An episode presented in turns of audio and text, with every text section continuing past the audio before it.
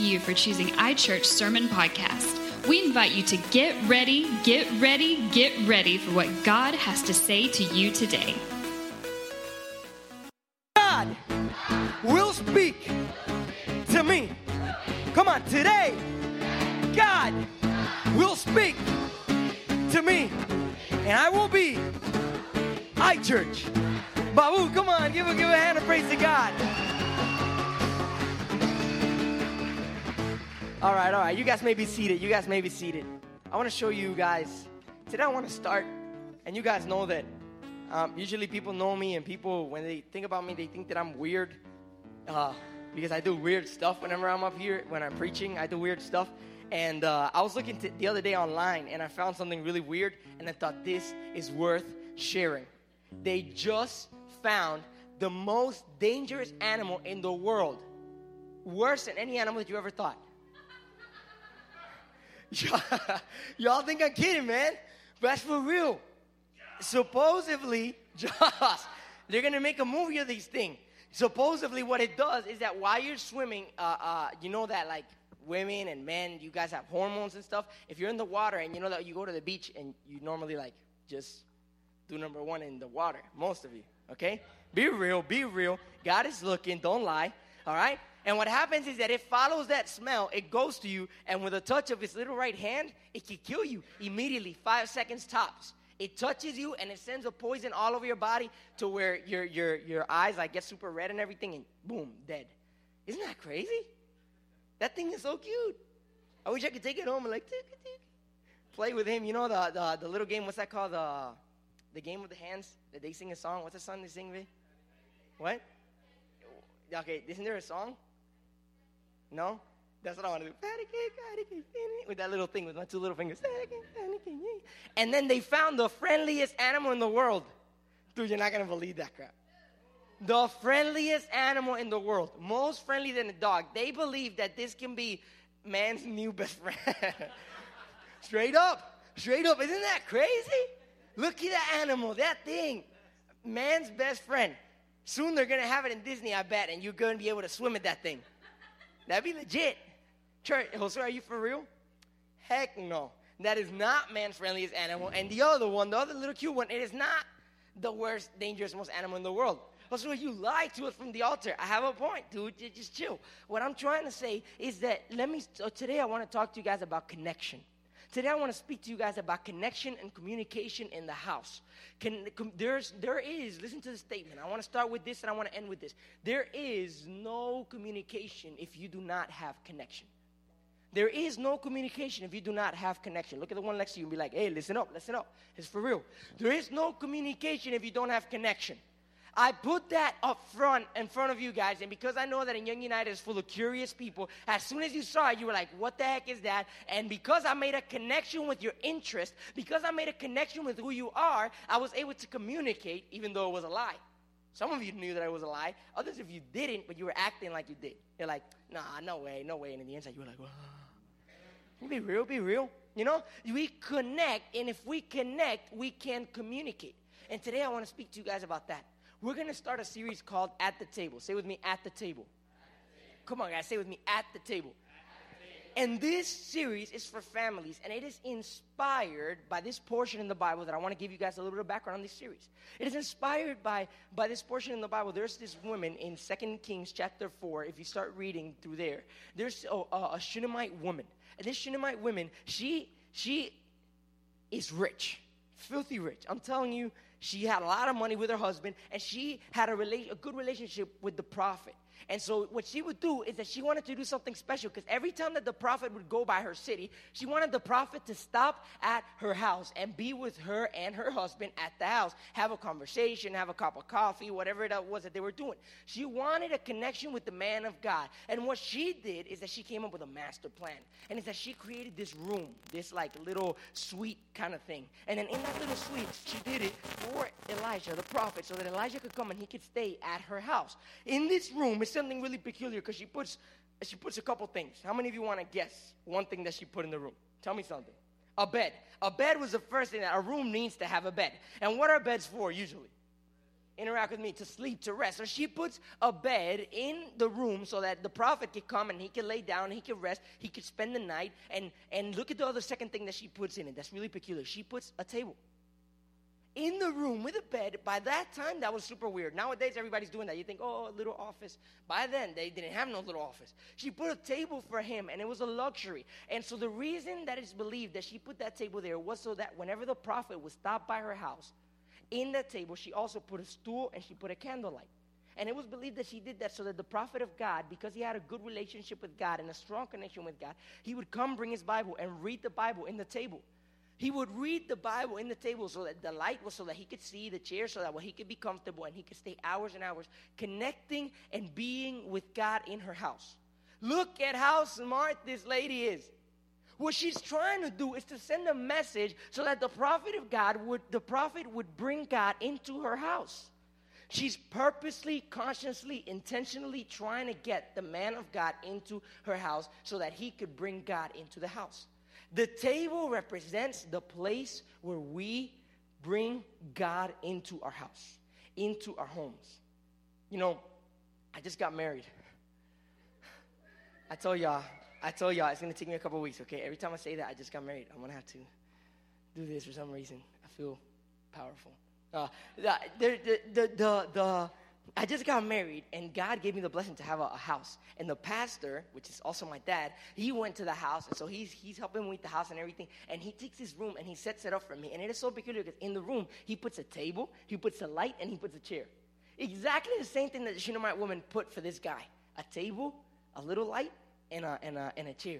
And it is so that I can sit down and I can worship God and I can read the Bible and I can have intimacy with God. And this morning, as I was in my room and I was sitting down at my little table and everything, I was so happy. I was reading this story and I was like, wow, this is exactly what I have. I get to bring God into my house, I get to bring God into your home. Where is your table, church?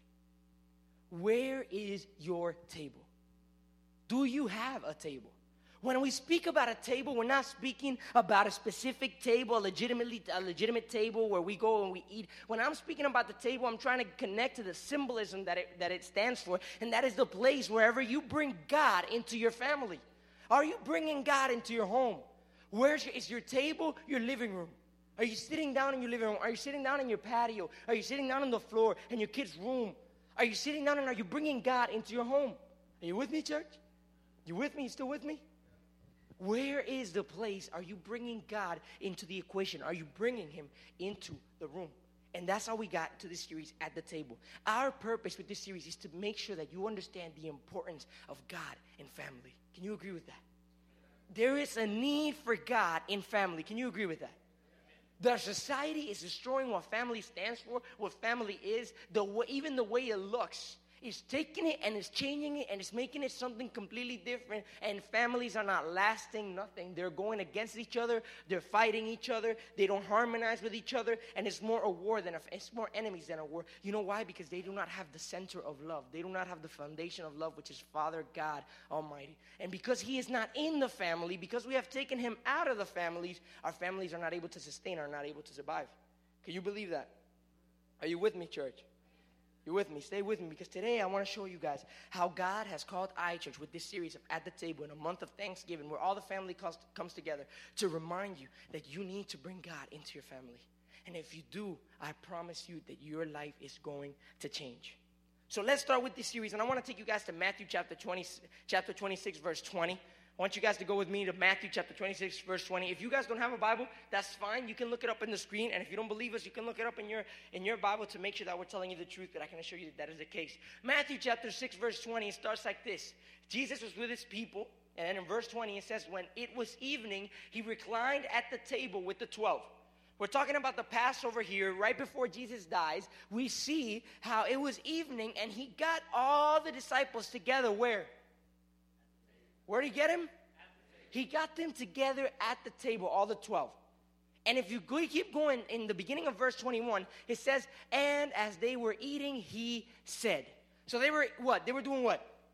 Interact with me. They were eating, and then whenever they were eating, Jesus said to them, Jesus, today we're not going to concentrate on what he said, because that we're going to touch that next week. But today we're going to concentrate on the fact that he said. Jesus understands the importance of the table. Jesus understands the concept of the table. which is to get everybody together. And as soon as he gets them together, he wants to communicate. Your family will not survive if you do not communicate.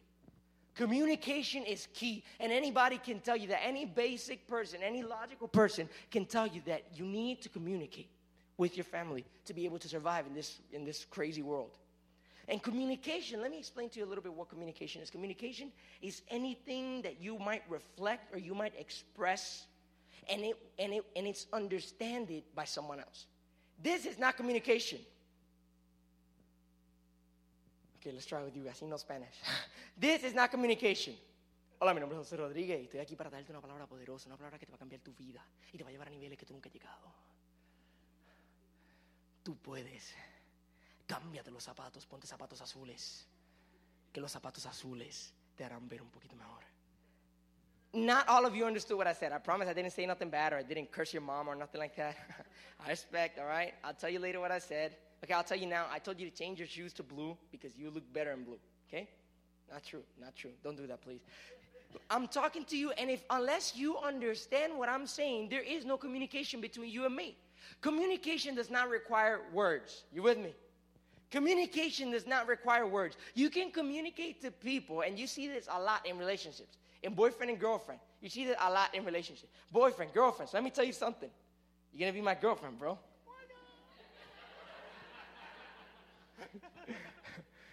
Somebody shoot me. if you're with your if you're with your with your with your girlfriend, okay? And all of a sudden, and all of a sudden, she does this. Not good news. You did something, bro. I'm helping you out. If you're like this, and then all of a sudden she does this, you did something. She's communicating to you, I'm gonna kill you. And you gotta open your eyes. Because at any given point, she'll kill you. That's it, you're done. You're out. A bag over your face, James Bond. You're done. You know, communication, it doesn't have to be with words. Let me give you something else in communication. If all of a sudden you're sweeping your house and, and you're. if you're sweeping your house, hopefully you're not doing it like this, okay? But if you are sweeping your house and your parents walk in and they do this,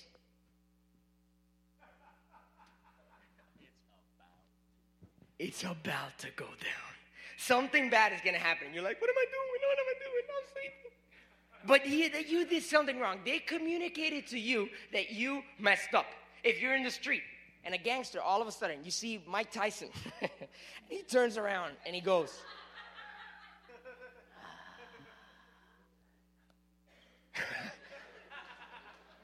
Communication is about to go down with Mike Tyson, all right? Better call Koto or somebody, but you're gonna need help. You're gonna need somebody. Communication is not words, church. Say with me, communications is not words. Is anything that you express, anything that you reflect to somebody and they understand, they get the picture. So if you're always talking to your wife or to your husband and they don't get the picture, are you communicating? No, you're not communicating. Communication is crucial. And here's my here's the bone that I have to pick. You know that communication is crucial. I know that communication is crucial, but we don't give it the importance that we need. When was the last time that you legitimately sat down with your whole family and you talked to them about what you're going through? When was the last time you were vulnerable to your family and you told them, listen, I'm going through this. I don't have money. I don't have financial situations. Everybody's constantly blaming the youth. Everybody's constantly blaming the youth because the youth, oh, you guys are so irresponsible. You guys are so this. We never learned about life. We were stuck in a little room where nothing bad happened and the world was good and everything was wonderful because not, and nobody was vulnerable to us. Nobody showed us what, what, what, what we needed to do. Youth, your parents might not understand you. All the youth that are in this room, your parents might not understand you. Instead of getting upset at your parents, get the picture that you don't ever communicate to them. How are they supposed to understand you if you don't tell them what you truly want, what you truly mean? Communication is crucial. And for good communication, there needs to be a connection. I want you guys to go with me to Philippians chapter 2, verse 1. Philippians chapter 2, verse 1. We're going to put it up there in the screen and we're going to read it. And I'm going to show you guys some keys for you to be able to connect with your family. So if there's any encouragement in who? If there's any encouragement in Christ, any comfort from love, any participation in the Spirit, any affection and sympathy, Paul is talking to this church and Paul is telling them, listen, listen, listen, listen, listen. if there's this blank, which we don't know what it is, we say uh, encouragement in Christ, comfort from love, any participation in the Spirit. If there is blank in you, and then he's going to explain later what, what is he talking about. But as you see in the verse, the first thing that he mentions must be the most crucial, and that is that if there's any encouragement in Christ, any encouragement in Christ. When you go to the original, the way that it explains it, it says any union, any connection with Christ. The first thing you're gonna need in life to be able to succeed is that you need to connect with Jesus and with God. You are not going anywhere if you do not connect with God. You, it's impossible for you to communicate with your family. Listen up. It is impossible for you to bring anything good to your family or your workplace or your finances if there is not a legit connection with God because the Bible says in James chapter 1 verse 17 that everything that is good, everything that is pleasing comes from the Lord. So if you're not producing anything good, then you might not have a connection with what is good, which is God. If you see yourself and all that you can produce in your house is pain and anger and, and, and, and, and, and bad things, you don't have a connection with God. Don't pretend to have a real big happy family if you don't have a real big happy connection with Jesus. Don't pretend. It's not going to happen. And then the second, the second reason why you need a big connection with God in, in terms of speaking of family is because the Bible says in, in first, Bible says in first John chapter 4 that God is what? That God is what? God is love. What he's saying is that the essence of the Father, listen up, the essence of God Himself, it is love. So you cannot love if you don't have God. Because it doesn't exist. It's not anything other than God. People that don't know God, they think that they have love. But the second that they understand Jesus and the second that they accept Jesus in their life as their Savior, they can see how they didn't know what love was in the first place. That's why you can't possibly have a happy marriage without understanding God first. God is love. He is what's going to provide the secret sauce for your marriage to sustain, the secret sauce for your relationship with your kid to sustain. You need to be able to understand love, to be able to love, and for that, you need Christ. You need a connection with Jesus. You need to be close to Him. And you might be thinking, how do I connect this way? How do I connect with this man called Jesus? How do I connect? This, this is the best part. How do you connect to Jesus? How can you maintain a connection with Jesus? Listen what I'm going to say because what I'm going to say, nobody else has told you. If you're with me, clap. If you're with me, clap. If you're not, don't. Okay, that was confusing, right? That was confusing. Good job, Gio. Good job. You got it. You're smart, okay? Somebody give him a candy. You know, you need, you need to be able to be, have a connection with God. And a connection with God, the base of a connection with God means your comprehension that is not your ways, it is His ways. Your willingness that is not your ways, it is His ways. Before prayer, before reading the Bible, before fasting, before worshiping, before retreats, the one thing that you need to be able to understand and connect with God, it is to know that it is not your ways, it is God's ways. You need to be able to sit down and no matter what happens, say, God, it's whatever you say. And you might be thinking, oh, that's not the way. Well, let me take you to the Bible so I can explain to you a little bit more whenever you go to the life of Job. All of a sudden, Job is sitting in his house. I want you to envision this. Job is sitting, eating, and all of a sudden, a lady comes running and tells him, Hey, all of your kids, all of your whatever, however many kids he had, died. They were in a house, there was an earthquake, and the roof fell on them and it killed them all. And then another lady comes running, hey, you're bankrupt. You lost all of your money. Then another lady comes running, hey, by the way, you're sick. Hey, this is happening, this is happening. Anything that could possibly go wrong went wrong with Job. Whenever you think you're having a bad day, read Job. He'll be so grateful. Be like, thank you, Jesus. You love me. Job had it bad, dude. Job was going through so much trouble. And at the end of it all, when he was laying down in the floor, he yelled out, God gave and God took away. God is everything. Job understood that no matter what happened to him, it had to be God's way. And he, at the end of the day, he reconnected with Jesus and God blessed him. And then you go to the life of Paul. Everybody knows Paul. He wrote half of the Bible. If you don't know all the half, most half of the Bible, it was written by Paul. A lot of little letters. Then you have Paul. And Paul, the Bible says how he had a weakness inside of him. He had something that was tormenting him. And the Bible says how he was he would lay down on the floor and he would ask God three times to remove this weakness, to remove this thing that was given to him, this demon that was tormenting him. He told God, God, take this away from me. I don't want it anymore. And God answers back, My grace is sufficient to you. I got you, man. Just trust me because in your weakness, my power is made perfect. And, and Paul, instead of pleading with him, no, come on, God, bull crap, you can take this away from me. You're all powerful. I don't need to live with this. Paul looks back at heaven and he says, okay, in my weakness, you're made powerful. So let me live with my weakness. Let me live in pain. If I'm in, the, if I'm in prison, that my prison shall glorify you. If I'm if I'm getting beat up, then my that every time I get beat up, your name your your name should be shall be glorified. Paul understood, and last but not least, the man, Jesus, the dude. Woo! Give it up for Jesus. Give it up for Jesus. That was weak, man. it's okay, I forgive you guys. Jesus, the Bible says how he wanted to die. That's it. He's done. I don't want to live no more. I don't want my life no more. You see Jesus? Yeah, in the Garden of Gethsemane, he nails down, he kneels down, he says, God, I don't want to live anymore. My pain is so much. I'm sweating legit blood, and I don't want to live no more. God, if it is possible, take this and don't make me do this. Please don't make me do this. But it is not my will, it should be your will. It is not what I want, it is what you want. As you can see, all of them kneel down and prayed. And you might be thinking, yeah, Josue, it's prayer. But before the prayer, you need to get, get clear in your head that it is what God wants for you. It is with God's ways and not your ways. And if you get to understand that, your connection with God will be deep, will be intense. Amen? Your connection with God will be deep and will be intense. It is not what you want, it is what God wants. Amen? You need to believe it inside of you. But this connection comes with a price. This connection comes with difficulty. It's not like you can just do it. What I am saying, what if you leave this place? How many of you have dogs? How many of you have dogs? How many of you love your dog? At the count of three, yell out the name of your dog. One, two, three. All of them were with S. uh, dogs. You, you have dogs. Give me your dog. Arelis, give me your dog. Sky. You love Sky? A lot. He's amazing. What if all of a sudden I bring him up here? What would you do? That's legit happiness right there.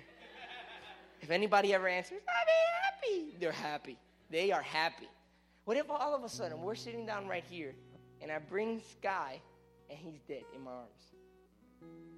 And I bring him and I put him in your lap and he's dead. How much you understand that it is not your ways, it is God's way, is what's going to determine the level of connection that you have with God in, thing, in bad situations in life, instead of going against God, you should be with God and understand that He will take control no matter how bad the situation is. But because people don't understand that, they go against God and then they don't have a connection with God. Then they don't know. They live their life bitter. We saw Jenny Hudson stand up here last week and give her testimony on how her son drowned in the pool. Her three year old son drowned in the pool. And in times of pain, what she was saying is that you can either let, let it make you bitter or let it make you better. Now the connection between her and God was made stronger because she knew it is not my ways, it is your ways. Whatever you want, Jesus, because you know what's best for me. In times of difficulty, somebody needs to stand up and say, My God will provide, my God will come through, my God will let, not let me go. He is my pastor, He is amazing, and He's got my back. Your God, my God, He's got our back, church. How many of you are happy? Because God has our back. God has you, and He has me. That is connection with God, understanding that He won't let you go. And whenever you manage to connect with God, whenever you manage to connect with God, that connection will provide in you a better life. It will give you a better life. And then it, that's step number one. Step number one, you need to connect with God. Say with me, connect with God. Say with me, connect with God. And then when you read verse number two, he keeps going. When you go to Philippians chapter 2, you read verse number 2, and it says, Complete my joy by, by being of the same mind. The same what? Having the same love. The same what? Being in full accord and of one mind. The second thing that you're going to need to be able to have a flowing communication in your life is to understand. To understand that you both need to be in the same mind. You need to be in the same mind. And when you keep reading, look at what it says in verse 3. Look at what it says in verse 3. Do not, do nothing from rivalry or conceit, but in humility count others more significant than yourselves. Count others more significant than yourself. This is a part nobody likes. You want to fix your marriage, you want to fix your life, you want to fix your wife, it's not about you. You got to understand that it's not always about you. You know why marriages fail? Let me give you an illustration. You know why marriages fail? Because you give options that are not real. You give options and they're not real. say, where do you want to go eat? I want to go eat no matter what that person says. You have a count back because you already know where you want to eat. It's not the case. These couples never know where they want to eat, right? Stinks. That's not the case. But where what you speak to your wife, you speak to your husband, you speak to your parents, and you are not really giving them a chance to understand what you're saying. You're just speaking and you just want to have it your way, and it doesn't matter their opinion. And what Paul is saying, if you two get in the same mind, if you two get in the same love, if you two get compromised for each other and deny yourself for each other, the communication and the connection will flow, and your family will come to flow. But you need to understand that that is crucial in your marriage, that is needed in your marriage. Needed. It doesn't matter how much you know. It doesn't matter. I read this from this 21 laws of irrefutable, uh, 21 laws of irrefutable leadership. And when you read this book in a part that says the law of connection, this man MacArthur sits down and he explains how people don't people don't care how much you know. People care how much you care. Your wife doesn't care how much money you make. Your husband should not care how much deep down inside they don't care how much you do, what you do, how good you cook how much you know your authority, your position. What they care is how much you love them, how much you can show your love to them, how much you can appreciate, how much are you showing that you love God and that you love your wife and that you love your husband and that you love your kids. We're talking about family. Do you care for them? Do you love them? Would you give them anything? And then Jesus says in Matthew chapter 22, verse 39, love your neighbor as yourself. You shall love your neighbor as yourself. We've all heard that saying that says, Don't do what you don't like to be done, right? Or something like that. Don't do what you don't like others to do to you. For me, that's level one. When you don't do something, when I don't hit Pastor Chu because I don't want him to hit me back, I'm not really doing anything, anything good. I'm just being respectful. I'm just being a human being. I'm controlling myself. Loving Pastor Chu as I love myself is doing something for him that I want him or somebody else in the future to do to me. Everything you do in life is you cultivate seeds. And what you do is that, is that same something that you want to be done to you. Whenever me and Hannah started dating, good old days. Whenever me and Hannah started dating at the beginning, I would ask her parents permit for things that I didn't think I, needed to ask. To this point, do I open your fridge? I don't open the fridge of her parents' house. I don't open the door without somebody ringing the bell. The, you know how there's like the door and then there's like a glass door? They would all make fun of me. Because I always walk up, right, Rachel? I always walk up to the glass thing and I ding, ding, and I turn around to respect privacy. And they're like, We're all sitting here, dude. We can see you. Open the freaking door. I sit down and I'm like, Excuse me, uh, can I have a paper towel? And they're like, Dude, there's paper towels right there. Just grab him. Miss Parker gets upset with me. I still call her Miss Parker. She gets upset with me. And you know why I do that? I do that even though sometimes I think I could open the door and I could open the fridge and nothing nothing bad will happen because it's respectful. I've earned my respect. But you know why I won't do it? Because one day I'm going to have a little girl. And what I did for Hannah, I want somebody to do for me. It's not that I didn't do to Mr. Parker what I don't want somebody to do to me. I did to Mr. Parker what I want somebody to do to me. I want the guy that's gonna come get my girl to stand, and even though the door is right open, he doesn't step foot in my house until I say go. He doesn't get a paper towel until I say take it. Why, Josue? You, are you that control freak? No, I want my I want my, my daughter to have a better husband than I am. I want her to be happy. I want her to be awesome. I want her, I want her husband to be boom. no other word. Boom. I, what? Explode. I want him to, well, no. no, bro. I want, I want, I want to have an awesome. He said that he want, he wants him to explode. No, I want, I want him to live. Okay. Uh, you know, you got to do what you want somebody to do to you. Take it a step further. Take it a step further. You, have you ever thought about this? Where you sit down and you cross your leg. I see people doing this all the time, especially women, okay? Not, not, not hating, not hating. I'm just saying, they sit down, they're like,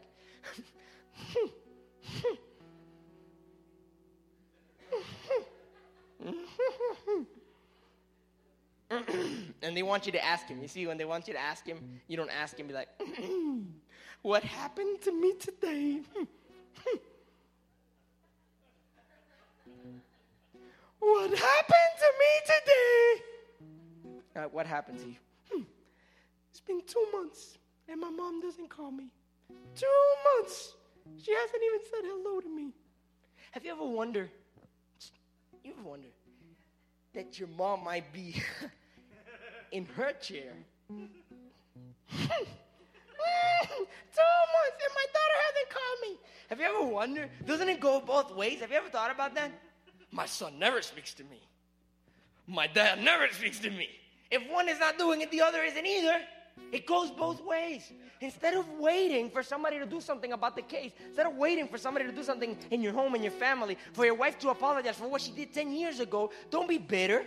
Don't be that. Just get up, go to your wife, apologize to your wife, apologize to your husband, get the situation mended, and keep moving forward. Keep moving forward. Imagine if Jesus would have done what you do to people to you. Imagine if Jesus would have been like, repentance? No, I ain't giving them repentance until they ask for forgiveness. It doesn't work that way. If not, none of us would be forgiven. Jesus came to the cross of Calvary and died for your sins and my sins to give us repentance before we ask for forgiveness, to give us salvation before we ask for salvation. Jesus was proactive and he knew that what he needed to do needed to be done and he was going to do it. He connected with you, he connected with your sin, and he communicated through the Bible and the cross of Calvary that you are saved, that you have life, that you are redeemed, and that he has called you for something great and amazing. That's what Jesus did for you. Why don't you do the same thing for others? My calling to you today, I'm concluding, I have 15 seconds left. My calling for you today, be like Jesus. When you get at the table with your family, wherever that is, tell them that you love them. Tell them that He's wonderful.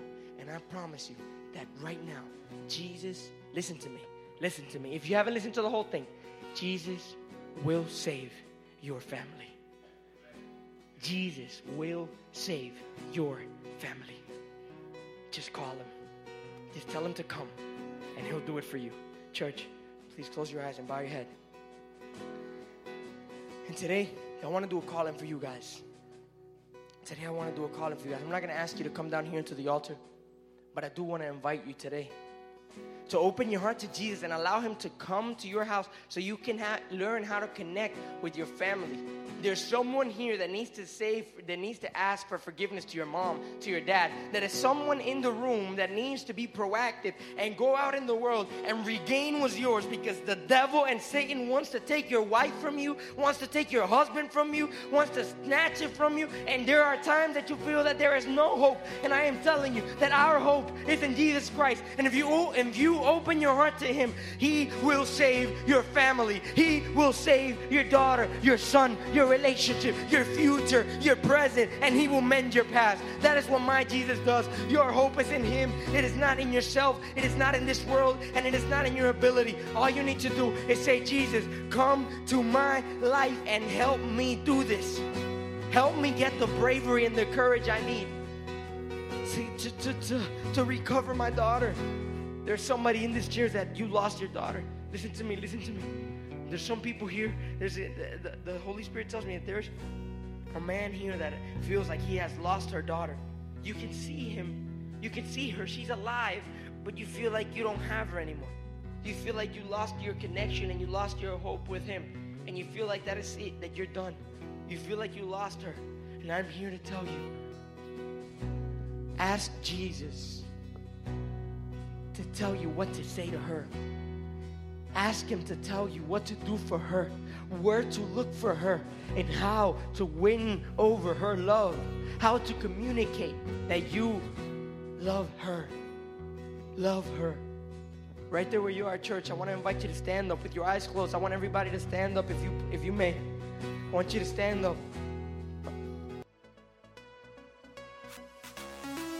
If you would like to learn more about iChurch OKA Ministries, please visit our website at www.ichurchoka.com.